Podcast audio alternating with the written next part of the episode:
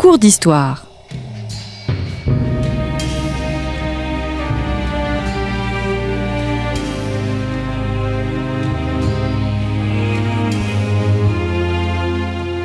On retrouve Christophe Dickès. Chers auditeurs, bonjour, bonjour à toutes et à tous et merci pour votre fidélité à Storia Voce. Comme vous le savez, nos podcasts sont gratuits. Nous avons fait le choix de ne pas faire appel à la publicité pour les financer. Alors si vous souhaitez nous soutenir, n'hésitez pas à faire un don à notre association en cliquant tout simplement sur le lien indiqué dans la description de ce podcast et en faisant ce don, eh bien, nous vous offrirons un abonnement à Histoire et Civilisation. Merci d'avance. Gonzague Espinosa d'Assonville, bonjour. Bonjour. Vous êtes euh, historien, euh, enseignant à l'école des hautes études internationales et politiques et vous venez de publier chez Passé Composé La chute d'un empire, l'indépendance de l'Amérique espagnole. Alors nous entamons le troisième volet de notre série de cours d'histoire consacrée à ce sujet. Il y a euh, deux semaines, nous avons vu l'Amérique espagnole à la veille de l'indépendance.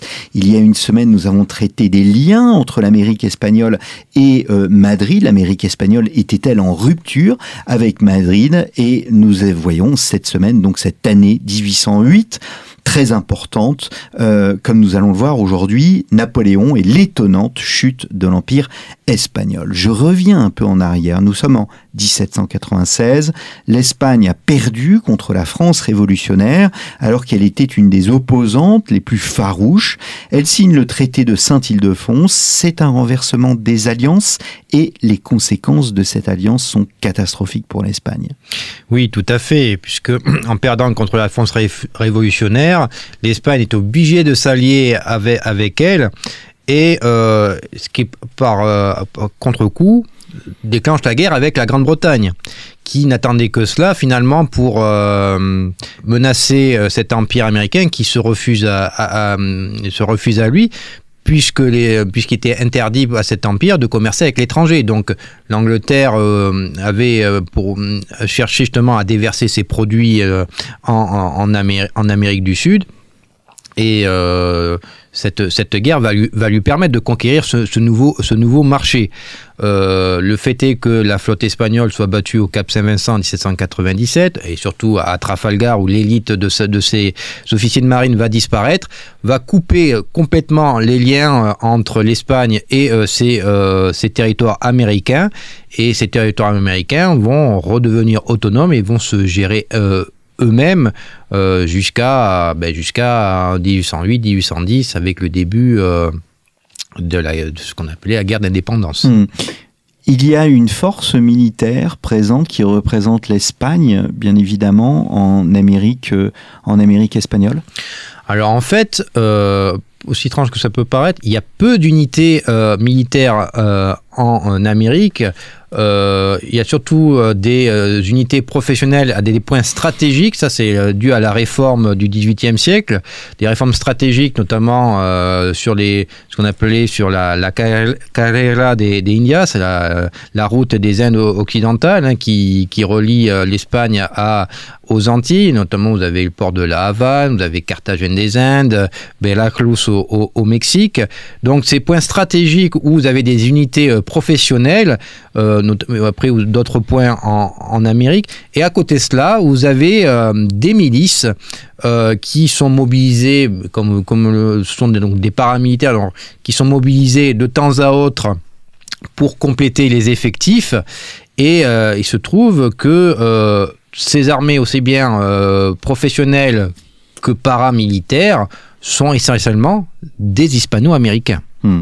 Est-ce que Madrid est comme tiraillé entre l'Europe et l'Amérique? Oui, effectivement, euh, puisque les Bourbons on le, voit avec la politique que joue euh, Charles IV et son Premier ministre Manuel Godoy, ont toujours une politique italienne, puisque euh, l'Espagne a perdu euh, aussi bien les Pays-Bas, l'actuelle Belgique, et euh, les territoires italiens en, après la guerre de succession d'Espagne, même s'il si, il y a encore un Bourbon qui règne à Naples, alors que l'empire américain ne sert finalement une sorte de rente économique. Et quand euh, l'Espagne est obligée de, signer le traité de Bâle avec la France révolutionnaire en 1795, euh, pour que l'armée française évacue les territoires espagnols occupés, que ce soit le Pays basque ou euh, la euh, Catalogne, elle cède ce qui est aujourd'hui la République dominicaine.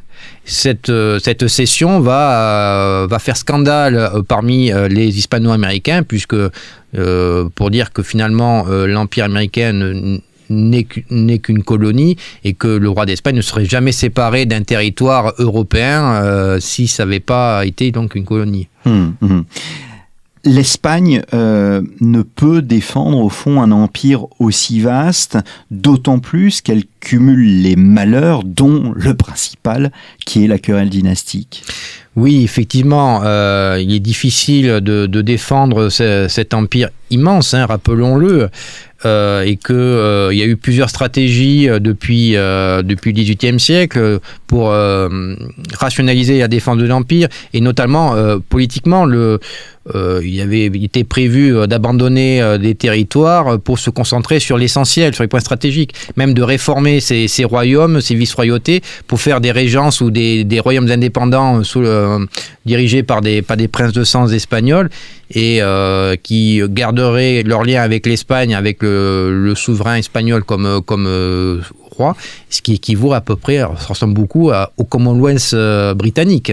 Donc il y avait toujours cette idée qui est, qui est d'ailleurs en toile de fond jusqu'à jusqu'à la défaite finale de l'Espagne. C'est pour dire que quand même ce projet avait, avait une consistance parmi les élites euh, des deux côtés de l'Atlantique, mais qui n'a jamais été euh, réalisé. Hmm. Que se passe-t-il à Bayonne le 30 avril 1808 30 avril 1808, mais Napoléon avait convoqué euh, les deux souverains espagnols, Charles IV et son fils Ferdinand VII. Alors quelques mois plus tôt, en mars, même oui, un mois plus tôt, en mars 1808, euh, Ferdinand VII avait, euh, par une révolution de palais à Aranjuez, à côté de Madrid, fait euh, contraint son père à abdiquer. puisque il ne supportait plus, Ferdinand VII et, et, sa camarilla autour de lui, ne supportaient plus le Premier ministre Manuel Godoy, qui était, qui Oni. Et c'était vraiment une vindicte personnelle, n'est pas contre sa politique.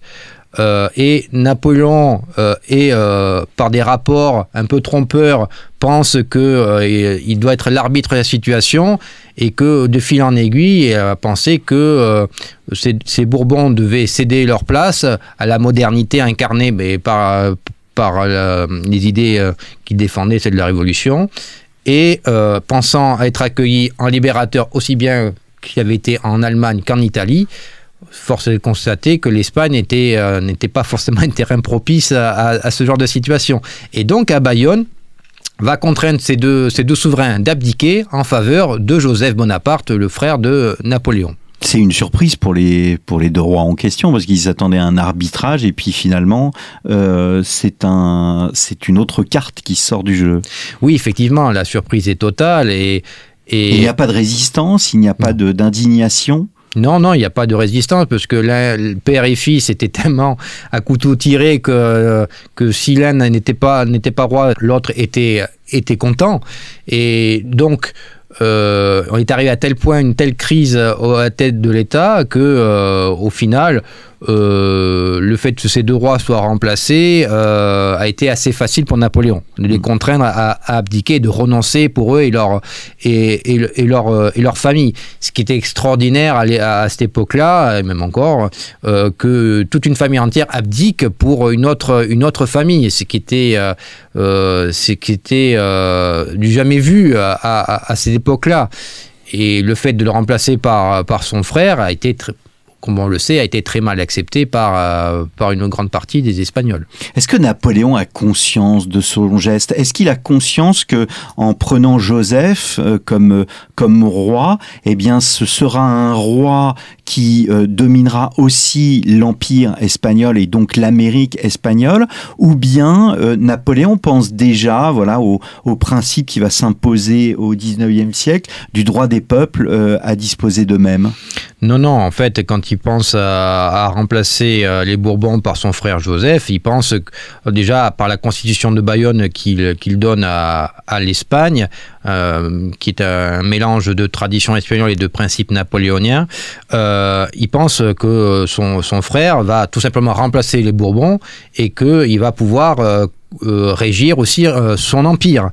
Euh, derrière cela, d'ailleurs, il était, il était dit dans cette constitution que Napoléon respectait l'intégralité de la monarchie espagnole, ce qui fait que euh, certain nombre de d'élites espagnoles ouvertes à aux sensibles aux réformes, qu'on appelait les afrancesados, euh, se rallient à Joseph, parce qu'il maintient l'intégralité de la, de la monarchie espagnole. Et euh, Napoléon avait euh, l'idée de, de, contrecarrer les ambitions anglaises, en, en- en- notamment en Amérique, pour des raisons commerciales et raisons... des raisons stratégiques. Donc, du fait, pensant mettre Joseph sur le trône euh, espagnol, euh, qui pourrait, donc, il pensait qu'il pouvait garder l'unité de cet, énorme ensemble. Hum, hum. L'Amérique est patriotique. Est-ce qu'elle est loyaliste? Est-ce qu'elle préférerait euh, Charles IV ou bien Ferdinand VII et, Ou bien finalement elle se rallie au nouveau pouvoir, à celui de Joseph? Mais en fait, l'Amérique va être euh, dépendre toujours des nouvelles euh, venues d'Espagne. On- qui mettent un certain temps Voilà, et j'allais dire, le- depuis de, entre l'Espagne, entre Cadix et Veracruz, au Mexique, il faut trois mois. Euh, de, de Cadix à Callao, le port de Lima, il faut cinq mois. Donc les, les, les Américains vont apprendre au fur et à mesure les nouveaux événements euh, en, en Espagne. Et donc, ils vont apprendre les abdic- abdications de, Charles IV, puis ils vont apprendre euh, l'arrivée de, de Ferdinand VII, puis l'abdication de, Ferdinand VII et la- l'arrivée de, Joseph euh, sur le trône.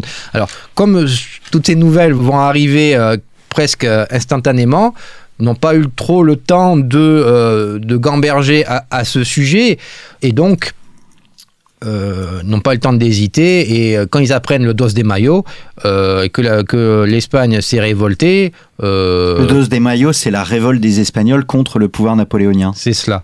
Donc quand ils vont apprendre cela, ils vont tout à- et qu'il y a des gentes insurrectionnelles, donc des, des foyers de résistance euh, contre contre ce pouvoir imposé par Napoléon, euh, l'Amérique euh, se rallie à Ferdinand VII et donc reste fidèle à, à ses souverains légitimes.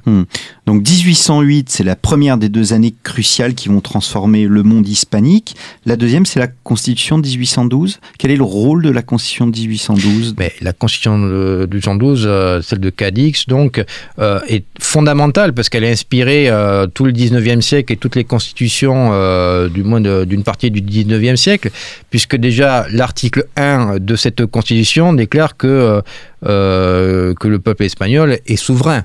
Mais cette, euh, euh, cette Constitution Oui. se crée dans quel contexte? C'est-à-dire qu'elle se crée en quelque sorte euh, en voulant se substituer au pouvoir royal? Oui, c'est ce qui se passe, puisque euh, dans Cadix assiégé, vous avez euh, une assemblée qui s'appelle les Cortes, qui vont se réunir et qui vont, en par cette constitution, renverser la table, puisque on passe de euh, la souveraineté du roi à une souveraineté nationale. Le roi devient un roi constitutionnel et euh, l'autorité et l'essentiel du pouvoir réside dans les Cortes.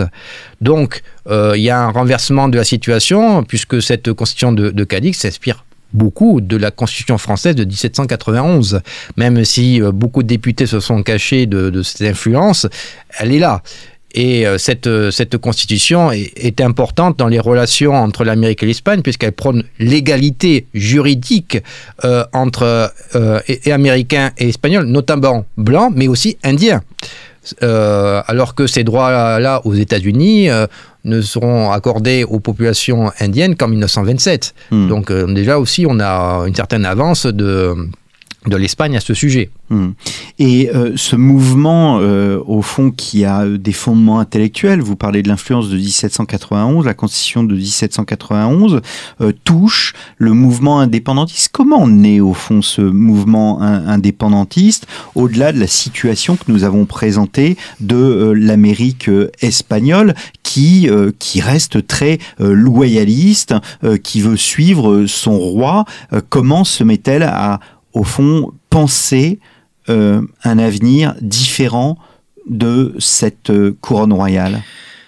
Mais en fait, cela vient par le refus des institutions de remplacement euh, que les députés espagnols au Cortés et, dans la dans junte de gouvernement. Hein, C'était le, mot, le gente, on pense toujours en français gente militaire, mais en fait en espagnol junta veut dire un organe collectif, on pourrait traduire par conseil. Et donc cet, cet organe collectif qui est chargé de, des affaires de l'Empire pendant que le, roi est prisonnier en, France, euh, c'est ce, cette, cette gente de gouvernement euh, tente justement de d'associer ces Américains, bon gré mal gré, hein, plus ou moins forcés euh, de les, associer aux affaires de, de la monarchie. Mais euh, cette gêne de gouvernement va, va, se, va se dissoudre, va être remplacée par, par une régence, euh, régence à laquelle les Américains, les députés américains n'ont pas eu leur mot à dire. Et donc en Amérique, on commence à, se poser des questions sur, ce, sur cette instance qui, gère les affaires de la monarchie. Est-ce qu'elle est véritablement légitime? Apparemment non pour, pour, pas mal d'entre eux. On pense qu'elle est, elle est téléguidée par, par Joseph Bonaparte ou par Napoléon ce qui est, bon, ce qui est faux, mais c'était, euh, c'était les rumeurs qu'il y avait à, à ce moment-là.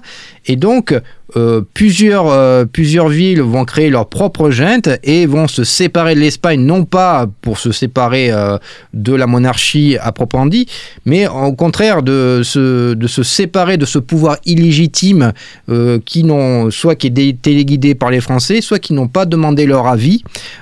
et en attendant le retour du roi, se créent justement ces juntes conservatrices des droits de Ferdinand VII, c'était leur nom assez, assez long, qui euh, se sont constitués en attendant que la situation se stabilise en, Espagne. Et puis, euh, quand l'Espagne, en 1811, est à peu près conquise par les armées napoléoniennes, euh, beaucoup pensent que l'Espagne est perdue et qu'elle va être avalée dans l'empire euh, napoléonien, et donc ce qui va encore pousser certains à couper les amarres avec la métropole. Hmm, ce qui justifie l'indépendance, vous dites, ce ne sont pas les indépendances qui ont brisé l'empire, mais l'empire qui a déclenché les indépendances. Oui, puisque finalement l'empire n'était pas aussi la monarchie n'était pas aussi solide que ça. Et euh, ce, ce, Big Bang qu'a réalisé Napoléon au sein de la monarchie espagnole a été, a été fatal et euh, a détruit euh, ce qui unissait tous ces territoires, euh, mais c'était involontaire de sa part, et ça, il ne pouvait pas savoir. Ça, c'est mm. notre regard a posteriori. Mais de fait de ces abdications, a brisé ces liens et qui ont ces liens qui ont eu du mal à se reconstituer après après le retour du roi. Ce mm. roi que l'historien espagnol Emmanuel Laparra a parlé de roi imaginé, où toutes les factions politiques durant la guerre d'indépendance espagnole se sont réclamées de lui tout en le connaissant peu finalement, puisque il faut, se rappeler, il, arrive au pouvoir en mars 1808, il abdique un mois plus tard, et très peu de monde ne le connaissait véritablement, si ce n'est que c'était un anti-Godoy, mais en fait, euh, euh, il était opposé à Godoy sur le plan personnel et pas sur le plan politique. Et quand ils vont, il va revenir en 1814, euh, ils vont avoir affaire à un roi absolu, du moins qui veut régner en, tant que tel, et qui n'a rien compris à ce qui s'est passé en, en, Amérique, mais ce n'est pas le seul, et qui va essayer de détruire ces velléités autonomistes qui vont se transformer en velléités indépendantistes pour la plupart. Hmm. Est-ce que l'Espagne, ou je vais dire plutôt la nation espagnole, la population espagnole s'est sentie concernée par le mouvement indépendantiste Ou est-ce qu'au fond, les choses étaient question de priorité La priorité, c'était bien la situation espagnole et la crise euh, de la péninsule ibérique? Effectivement, on aurait pu penser que euh, les Espagnols d'Europe auraient pu être attachés à cet empire qui, qui faisait de l'Espagne euh, une des une grande puissance euh, mondiale de l'époque. Mais effectivement, quand l'Espagne perd la dernière bataille à Ayacucho en 1824, euh, la population espagnole ne s'est pas forcément sentie concernée par la, par la perte de cet empire. Et euh, parce que finalement, comme vous avez dit, avait d'autres priorités. sortait de six ans de guerre en, en, Espagne, qu'il fallait reconstruire. Aussi, l'Espagne était tiraillée euh, par euh, plusieurs changements politiques entre libéraux et conservateurs. Euh, L'Espagne va être le théâtre de, guerres civiles tout au long du 19e siècle, les guerres carlistes notamment, mais ne sait pas, donc finalement ne s'est pas senti concerné de par, par cette perte. Même la plupart des généraux qui vont être revenus en Espagne vont être jugés, vont être vite vite euh, disculpé et que euh, on, voulait passer à autre chose. Ce qui n'a pas empêché l'Espagne de, de, tenter de reconquérir certains territoires, notamment euh, le Mexique à plusieurs reprises, mais tout au long du 19e siècle, on, une tentative de, de restauration en, Équateur, une guerre avec le, le, Pérou, et il faut attendre vraiment la fin du 19e siècle, début 20e, pour que l'Espagne des, liens diplomatiques avec euh, ces, pays, euh, ces pays nouvellement indépendants. Hmm, ces 11 pays. Qu'est-ce qui différencie l'Amérique du Nord de l'Amérique du Sud dans le processus indépendantiste? On a l'impression que l'Amérique du Nord, au fond, s'en est mieux sortie que euh, l'Amérique du Sud toute une question de finalement de, je dirais de timing où les 13 colonies anglaises euh, deviennent indépendantes dans un contexte assez favorable, euh, où elle va pouvoir prospérer euh, pendant que l'Europe se déchire lors des guerres de la Révolution et de l'Empire, donc assez, entre guillemets, tranquille dans, sa sphère d'influence, alors que l'Amérique du Sud va devenir indépendante après ces guerres de la Révolution et de l'Empire, donc peut-être un peu trop tard, du moins l'historien Pierre Chonu avait dit à son époque, est-ce qu'elle est devenue indépendante trop tôt ou trop tard? Et, euh, mais après 15 années de guerre, l'Amérique du Sud est complètement dévastée.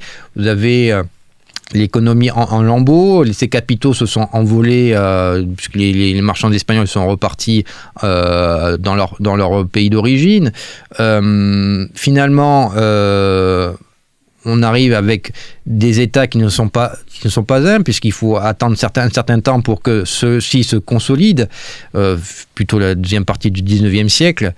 Euh, et surtout, euh, la différence avec les États-Unis, c'est que vous avez aux États-Unis, quand, quand, ces derniers deviennent indépendants, c'est qu'ils avaient une société beaucoup plus homogène que, que, que l'Amérique euh, espagnole, qui était, euh, comme on l'a dit, multiethnique. Il y avait un messianisme aussi en, Amérique du Nord qui n'existe pas forcément en Amérique du Sud. Oui, la destinée euh, manifeste, effectivement, qui a, pensant que, que les Américains étaient le peuple élu, le nouveau peuple élu, et donc ce qui a poussé, a conduit à cet impérialisme des États-Unis, qui a poussé à cette guerre contre l'Espagne en 1899, qui fait perdre à la péninsule ibérique, ben, ces dernières, ces dernières euh, territoires américains, que ce soit Cuba, que ce soit Porto Rico, euh, et euh, qui a poussé les États-Unis à faire de l'Amérique centrale notamment et l'Amérique du Sud sa chasse gardée. Hmm. Eh bien, merci beaucoup Gonzague Espinosa euh, d'Assonville. Nous n'avons pas évoqué, ou trop peu, peut-être Simon Bolivar et puis San Martin. Je renvoie nos auditeurs à votre ouvrage La chute d'un empire, l'indépendance de l'Amérique espagnole, un ouvrage paru chez Passé Composé. Et si vous n'avez pas écouté les deux émissions précédentes, n'hésitez pas à aller dans nos archives. L'Amérique espagnole à la veille de l'indépendance et la deuxième émission était consacrée à l'Amérique espagnole. Était-elle en rupture avec Madrid. Il me reste à vous remercier, chers auditeurs, chères auditrices, pour votre fidélité à notre radio. N'hésitez pas à parler de nous autour de vous. N'hésitez pas à acheter en kiosque aussi Histoire et Civilisation. Le dernier numéro est consacré au Moyen Âge. Merci beaucoup et à la semaine prochaine pour un nouveau numéro de nos cours d'histoire.